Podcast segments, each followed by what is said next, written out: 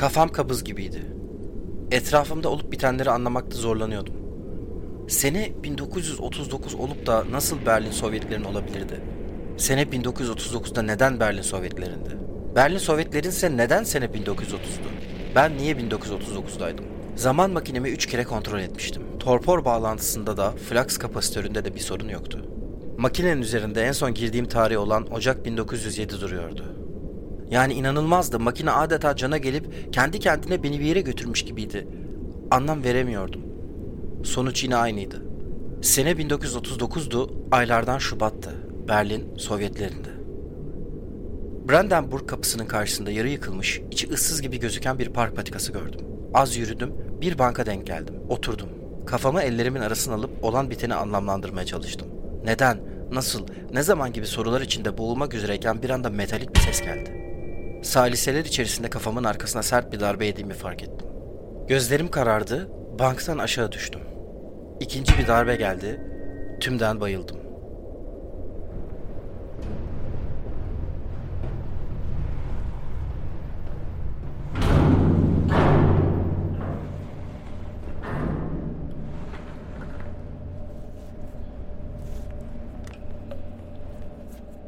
Kendime geldiğimde bir sandalyede ellerim bağlı oturuyordum. Karşımda bir kadın vardı. Adın? Kadına cevap veremedim. Ağzımın içinde bakırımsı bir tat vardı. Gözlerimi açık tutmakta zorlanıyordum. Bileklerim acayip ağrıyordu. Kadın suratıma avucun içiyle temiz bir tokat yapıştırdı. Kendinde misin alo? Adın ne adın? Graf. Gürhaf ne be salak? Düzgün söyle adın ne? Gün... Gü, Gü- Gü- Günhan, Mert Günhan. He? Senin... Senin ananı sikecek olan Mert Günhan. Beni niye bağladın be? Manyak mısın sen? Ne oluyor burada? Şşş, sakin. Kendini yorma. Sığınağın tekindeyiz. Kimse yok. Olmasa ne olacak lan? Olmasa ne olacak? İnsan böyle buzağı gibi bağlanır mı? Ne yapmaya çalışıyorsun sen? Koskoca zaman yolcusu Mert Günhansın be sen. Bağlamayayım da besleyeyim mi? Koskoca zaman tabii biz burada... Sen zaman yolcusu olduğumu biliyorsun. Biliyorum tabi. Nereden biliyorsun? Johanna Langefeld, SS muhafızı. Nasyonel Sosyalist Direnişi Berlin Kadın Kolları lideriyim. Ben bunu mu sordum? Mert Günhan Beyimler'in hatıratlarını Nürnberg gazetesinde yayınladığında Braunwiller'da görevdeydim. O gün Almanya tarihi değişti. Ama sen tabii bunları bilmiyorsundur. Senin için kaç gün geçti gazete yayına çıkalı? Ya oha siz tüm zaman yolculuğu şeyini çözmüşsünüz ama lan. Üzülme hemen olmadı. Sen gazeteyi bastıktan sonra Führer seni bulmak için 6 ay Nürnberg'i ateşe verdi. Aa yapma ya. Anna falan ne oldu? Anna Spender öldü. O gazetede çalışan herkes öldü. Gazetenin sekreteri öldü. Bir önceki gün sana bira satan barmen de öldü. KPD üyelerinin neredeyse hepsi nanay. Al Santa anasını satayım. Kanlı devrim dedin dedin. Aa... Ama ulan Johan vardı küçük olan. O da mı öldü ya? Ne bileyim ölmüştür herhalde. Hepsi ölmeden önce sorguya çekildiler. Kimse Mert Günhan kim tanımıyor. Kendini Branalı diye tanıtıyor. Branağ'da tanıyan yok. En sonunda Führer sekreterin dediğine inanmak zorunda kaldı. Zaman yolcusu olduğuna.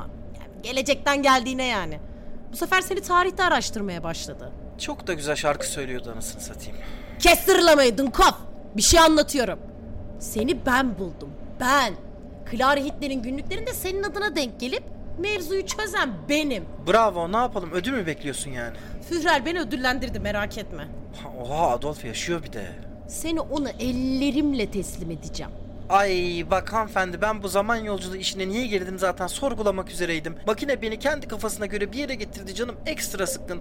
Şimdi baya belli ki alternatif tarih falan bir durumumuz var. Ne oluyor hiç bilmiyorum. Azgın katır gibi de bağlamışsınız anasını satayım. Bileklerim kan topladı sucuk gibi. Gerçekten rica ediyorum. Bir Wilhelm'i anlatır gibi anlatır mısın? Ne oldu şu an? Kim nereye yönetiyor? Nedir son durum? Nürnberg'deki ateş gecesinden sonra Münih Sovyeti'ni tekrar kurdular. Ordu bu seferki oluşuma daha hırsla saldırdı. Stalin Litvinov'u yolladı. Tüm Avrupa'ya ellerinde Nürnberg ve Münih'ten çekilme kıyım fotoğraflarıyla dolaştılar. 35 yazında savaş açıldı. Ters ayakta yakalandık. İşte şimdi buradayız. Almanya bölündü. Geçen ay Avrupa devletleri savaş anlaşmasını görüştüler. Toplantı neredeydi biliyor musun? Nerede? Versay. Ha bayağı dalga geçer gibi. Neden geçmesinler? Almanlar dünyanın oyuncağı oldu. Alıştık artık. Ama siz de yani şimdi toplama kampı falan yapıyorsunuz. Anlıyorum. Ulusal gururunuz incinmiş olabilir. Niye? Toplama kampları gulaglardan kötü müydü yani? Amerikan rezervleri daha mı iyiydi? Hayır saçmalama şimdi olaylar gaz odası kıvamına gelmeden başı ezildi diye böyle konuşamazsın. Diğerlerinden çok daha kötü bir şey olacaktı bu. Ve şimdi daha mı iyi oldu? Ya onu bilemem. Bir doğru düzgün bakamadım işte. Ne oldu yani? Buradan Hanover'a kadar her yer Sovyet toprakları oldu. Dortmund Köln arasında Hollandlar aldı. Danimarka Hamburg'a kadar girdi. Sevinsin diye Belçika'ya bile 2-3 şehir verdiler. Herkes komünist. Senin yüzünden. Ama tamam da sen dar düşünüyorsun. Zaman yolcusu olmadığın için tek yönlü bakıyorsun olaylara. Geniş perspektiften bakmaya çalış. Mesela? Me- mesela şimdi belki orada da o sakindir. Ya Orta Doğu ne alaka? Ya senin Führer ben müdahale etmesem Yahudilerle kafayı sıyırıp 6 milyon tanesini falan öldürecekti. Toplu göç kaçım falan da var tabii. Bir ton yerinden koparılmış Yahudi olacaktı sağda solda.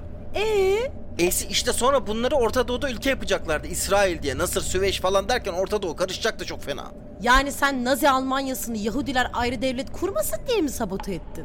Hayır öyle demeyelim de. E sen bıraksan biz bunları tümden öldürecektik. İşte yanlış bu düşünce. Hayır şimdi İsrail devleti iyi değildi. Ama sonuçta devlet yani hangi devlet iyi ki? Bu insan öldürmek için doğru bir sebep değil. Yani insan öldürmek için doğru bir sebep yok. Onu demeye çalışıyorum. Çünkü çok insan öldü. İsrail tek mevzu değil. Konuyu onunla açmam iyi olmadı ama 5 milyonda Slav, gay falan da öldü ya. Çok kötü her şey. Sen bu yüzden mi zamanda yolculuk yapmaya karar verdin? Ya yok yanlışlıkla oldu. Ben 2019'luyum normalde. Yani 89 doğumluyum da en son 2019'dan buraya taşındım. İlk makinem beni 1888'e attı. Orada Clara ile tanıştım işte. Şey yaptık. Ney? Yazmamış mı günlüğünde? Neyi yazacaktı? He mal. Sen bu kadar artistlik yaptın şunu biliyorum bunu biliyorum diye en bomba mevzuyu bilmiyormuşsun işte. Neyi bilmiyorum ya. salak öyle kalırsın işte salak. Gerzek neyi bilmiyorum çabuk söyle. Ben Hitler'in babasıyım. Ne? Babasıyım tabii. Clara ile ilk tanıştığımız gece mercimeği fırına verdik. Ee? Seks yaptık yani. Deyim kullanınca net olmamış olabilir. Baya karşılıklı seks yaptık işteş. Bu seni Hitler'in babası mı yapar? Yapar tabii. Ne haber? Yalancısın. Lan böyle yalan mı olur? Bak gözlerim içine bak. Saçlarıma maçlarıma bak. Mi işte benim oğlum Adolf. Tamam bir benzerlik olabilir ama Führer... Lan ben kendim Orta Doğuluyum ha. E, ama... Benim anne tarafım Çingene lan. Romanyalı baya. Senin Führer'in en aşağı üçte bir Çingene. Bak Führer'le ilgili doğru konuş. Ne konuşacağım be? O Führer'i ben yaptım ben. Şimdi ne oldu senin ideoloji, inanç? Hepsini tek adama bağlamışsın. Ne oldu? E, ne, Ne oldu? Hayır e, Führer prensip... Associated Press'ine tüküreyim ya senin. Bu dakikaya kadar bunları nasıl düşünmedin? Bak bir şey soracağım. Hitler'in doğum günü ne? E, sussana bir ya. Clara günlüğünde hangi gün yazmış? La oğlum sus. 9 ay var değil mi aralarında? Bak yüzünde görebiliyorum artık inkar edecek halin kalmadı. Söyle bak söyle bir. 9 ay var değil mi? 9 ay var lan işte. Tesadüf mü? Böyle tesadüf olabilir mi? Yohanna bir anda belinden silahını çekti. Kafama doğrulttu. Gözleri fel fecirdi. Kısa süre içinde duydukları ona fazla gelmiş gibi görünüyordu. Dengesini yitirmişti. Lakin umurumda değildi. Göte giren şemsiye açılmazdı. Artık bu huzursuzluğun bir meyve vermesi lazımdı. Anna, Senta, alternatif tarih, Hitler, Sovyetler derken ben de balataları yakmıştım artık. Bir sabah kahvaltı öncesi vida sıktım diye bu kadar üzerime gelinmesi doğru değildi. Yorulmuştum. Acıkmıştım. İzbe bir sığınakta sığır gibi bağlanmış oturuyordum ve bir Nazi subayının tekiyle muhatap olmak zorundaydım. Bunlar aklıma geldikçe daha da sinirlendim. Ne olacaksa olacaktı. Konuşmaya başladım. Sık lan sık. Yeter zaten sıkıldım. Ne bileyim lan. Dedim belki benden çıkarsa Hitler doğru düzgün bir adam olur. Ama zaten hep benimmiş ne yapayım? Ya bir sussana domuz. Bir sus düşünüyorum. Niye susayım lan niye susayım? Öyle befel isbefel kurtulamazsın. Saçma sapan tüm ideolojisi bir adama dayamışsınız anasını satayım. İyi ki de geldim. İyi ki de yıkıldı ya rejim. Hayır insanların ırkları... Ya yok böyle şeyler yok manyak mısın nesin yok şunun kanı temizmiş bunun kanı şeymiş ben anlatayım mı sana bunlar niye oldu? Führer. Ay yeter içim şişti Führer mührer. Ulan Führer dediğin adamın hayatını karış karış okudum ben. Pezevenk kitap yazmış. Yok efendim şu memur şu kadar içki içiyor. Yok efendim şu subay elmayı soymadan yiyor. Memnuniyetsiz bir gavat lan bu. Ağzını topla. Lan toplamazsan ne yapacaksın? Burada koltuk direği gibi gerdin beni zaten. Allah Allah ya aranızdan bir grup dangalak ırklar şöyledir, böyledir diye yazmış. Tümden gaza gelmişsiniz anasını satayım. Onlar büyük- Yok ablacım yok. Öyle şu ırk böyledir, bu ırk böyledir pişman değilim lan. Değilim yani. İyi ki de Naziler yıkıldı. Köyleri arayan askerleri yolladı. Zorla çiftleştiriyordunuz ya damızlık gibi. Alt ırklar diye belirlemişsiniz. Bunların üzerinde deney falan yapıyordunuz. Oh oldu iyi ki oldu. Ya tamam kardeş. Auschwitz'ten iki ton saç çıktı lan. Yaktığınız garibanların saçlarından dokuma halı yaptırıyormuşsunuz anasını satayım. Gelmişsiniz burada hesap verdiğimiz şeye bak. Sabun yaptınız lan sabun. 11 milyon kişi öldürüyordunuz ben girmesem ya. Tamam bak Şu ırk şöyledir, bu ırk böyledir. Yok ulan ulan böyle demirbaş şeyleri bağlanınca biri toptan öldürelim falan çekiyor. Bak en azından komünist olan olmayanı sonradan komünist olabilir diye bırakıyor. Yine sizden iyi ben söyleyeyim sapık manyaklar. Yohanna yavaşça silahını indirdi. Düşünceli gözüküyordu. O silahı indirince ben de sakinleştim. Kalbim küt küt atmayı bıraktı. Az önce beynime hücum etmiş olan kan azami dolaşımına geri döndü. Yohanna'nın gözlerinin içine baktım. İçlerini bir yalnızlık kaplamıştı. Bir parça ümitsizlik, bir tutam hüzün, bolca pişmanlık. Ayrıca geylik de kötü bir şey değil yani. Bunun da... tamam sus. Haklısın. Haklıyım. Evet. Bayağı haklıyım. Tamam haklısın. Daha ne istiyorsun? Sigara içmek isterim. Bir de yani beni çözebilirsin mesela. Silahını dişlerin arasına sıkıştırıp arkama geçti. Urganları bir o ucundan bir bu ucundan çekiştirdi. Ellerim özgürlüklerine kavuşmuştu. Çok da iyi olmuştu çünkü parmak uçlarım uyuşmaya başlamıştı. Gerçekten huzursuzdum. Yohanna bacaklarımdaki bağı da çözdü. Ayağa kalktım. Küçük odanın içinde bir iki adım attım. Gerindim. Kan vücudumda dolaşıma girdikçe rahatlıyordum. Arkama döndüm. Yohanna boş gözlerle eline geri aldığı silaha bakıyordu. Befeliz befel dedin. Evet, Her SS subayı bunu ömründe en az yüz kez duymuştur. evet ben de zaten Nürnberg duruşmalarından biliyorum. O ne? Benim zamanımdan bir şey. Yediğiniz boklardan sonra kurulan demokratik Alman devleti tüm Nazi subaylarını yargıladı. Hayatta olanları yani. Orada bunu mu söylediler? Evet, Befeliz Befel. Emir emirdir. Emir emirdir. Emirlere uymak. Büyük ulus için yani. Kendinden büyük bir şeyin bekası için. Emirlere uymak erdemdir diye düşündüm ben. Führer. Führer'in emriyle kaç kişi öldü senin zamanında? 11 milyon deniyor işte. En az. Daha çok olduğunu düşünen de var. Ama ulus... Ulusuna inanmak, ulusunu yönetene inanmak... Burada kan dökmek şeref değil mi? Sen küçükken belki harbiden öyleydi yani bilmiyorum. Zaten zaten yapılabilecek en kötü şey savaş açıp düşmanı karşına almaktı. Sonra birileri kimyasal silahları icat etti. Gaz odaları, zehirler, tanklar, tüfekler falan. En kötü daha da kötü oldu. En kötü daha da uzak oldu. Bak sen şimdi hiç fabrikada çalıştın mı? Hayır. Ben de çalışmadım. Ama Karl Marx bir şeyden bahsediyor. Yabancılaşma deniyor adına. İşçi fabrikada çalışıyor hani ürün yapıyor ya fabrika. O işçi işte ürünü kendi yapmış gibi hissetmiyor. Tabii. Niye hissetsin? Sayısız ürün çıkıyor fabrikadan. Hem de olayın bir ucunda insan bir ucunda ürün var ama arada eşek kadar sanayi duruyor. Kıyım endüstriyelleşince sonuç aynı işte. Kıyım senin gibi hissetmiyorsun. Bu yüzden vicdanını da dinlemiyorsun. Ama vicdanımı dinleseydim görevimi iyi yapmazdım. Hayatta her şeye görevini iyi yapmak mı? Başka ne var? Görevini güzel yapmak var mesela. Güzellikle nasıl ilerleyecek insanlık? Konuşa konuşa. Herkes. Her zaman. Tabii herkes her zaman. Ama gürültü olursa Gürü... Sen, sen hiç operaya gittin mi? gittim. Hiç operada seyircinin gürültü çıkarttığını gördün mü? Hayır. Neden sence? E, sahnede bir şey var çünkü.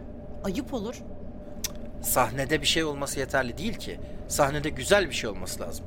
Güzel bir şey konuşulunca tüm insanlar oturup onu dinler. Tabiatımız böyle.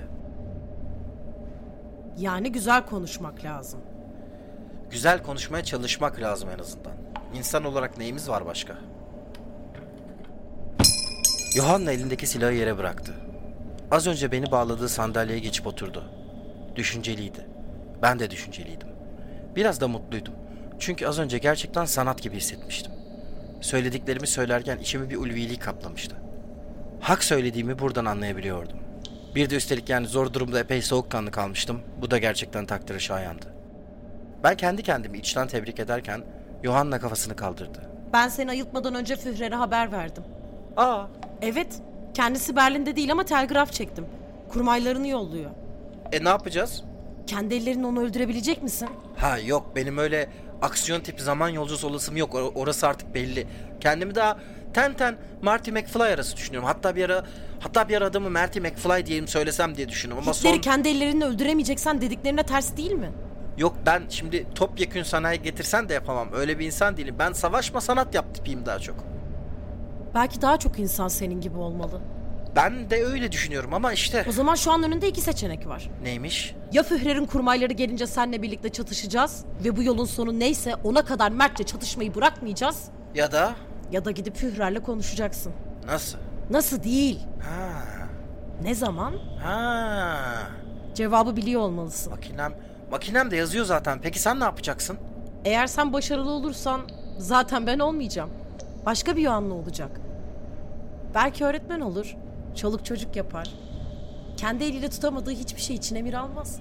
Hayatına sahip olur. Ama bu sen kaybolacaksın. Öylece. Öylece. Çok ağır lan. Benim için tüy gibi. Benden istediğin bir şey var mı? Var. Söyle. Geleceği düzelttikten sonra yani düzeltirsen eğer beni bulsana. Ne yapmamı istiyorsun? Hiçbir şey. Sadece başka bir Yohanna'yı hatırla isterim. Bunu değil. Bir anda boğazım düğümlendi. Kötü kötü oldum. Bir şey demeye davrandım ama Johanna elini kaldırdı. Subaylar yakında gelir. Acele et. Makineni çıkar. Gözlerimi Johanna'dan ayırmadan muhteşem zaman makineme uzandım. En son girdiğim tarih orada yazıyordu işte. Ocak 1907. Johanna ile son kez göz göze gelmeye çalıştım ama dimdik yere bakıyordu. Son bir hoşça kal demek istedim. Sesim iki dudağımın arasını terk etmedi. O da kafasını kaldırmadı. Tarihi makineye girdim. Tüm gücümle varış hedefine odaklandım. Her şey tekrar tünele girdi.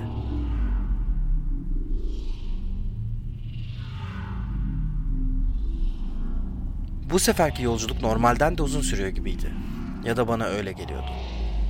Johanna ile yaptığım konuşmadan kararlı çıkmıştım. Kararlıydım kararlı olmasına ama kalbim ağırdı. Sanki kalbimin bu ağırlığı zamanın içinde hissediliyor. Bu yüzden yılların içinde daha yavaş hareket ediyordum. Belki de zaman böyle çalışıyor. Kütlen daha ağır olduğunda mekanda, kalbin daha ağır olduğunda ise zamanda yavaşlıyordum.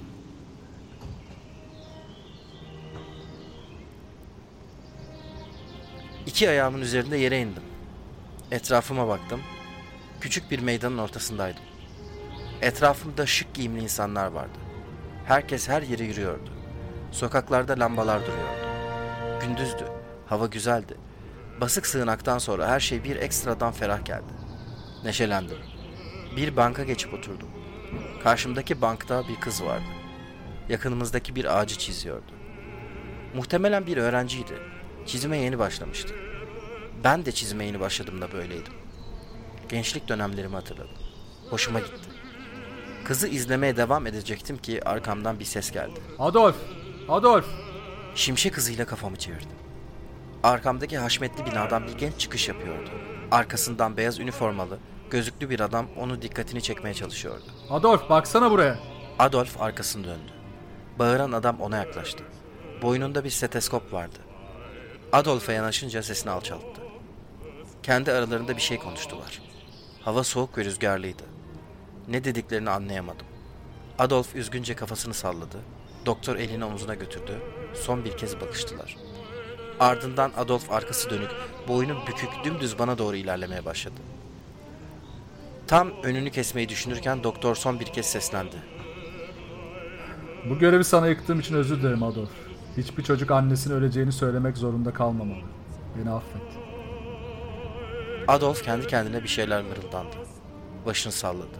Bana doğru yaklaşmaya başladı. Kalbim yine küt küt atıyordu. Yanımdan geçecek olan Adolf Hitler'in kendisiydi. Adolf Hitler benim oğlumdu. Ben Adolf Hitler'le konuşmaya mecburdum. Ayağa kalktım. Adolf bana yaklaştı. Önünü kestim. Bana baktı. Yıl 1907 idi. Adolf 18 yaşındaydı. Avusturya'nın Linz şehrinde benim için küçük ama insanlık için büyük bir konuşma başlamak üzereydi.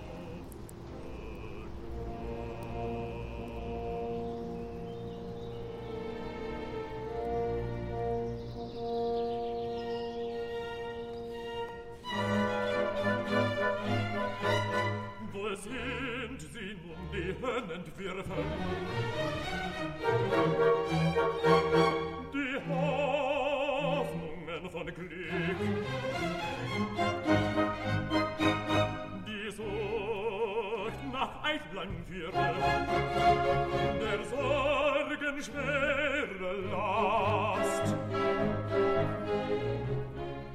Wo sind sie nun die fromme Tage, verschwelgt in Ürbigkeit? Wo sind sie nun die wonne Tage, verschwelgt in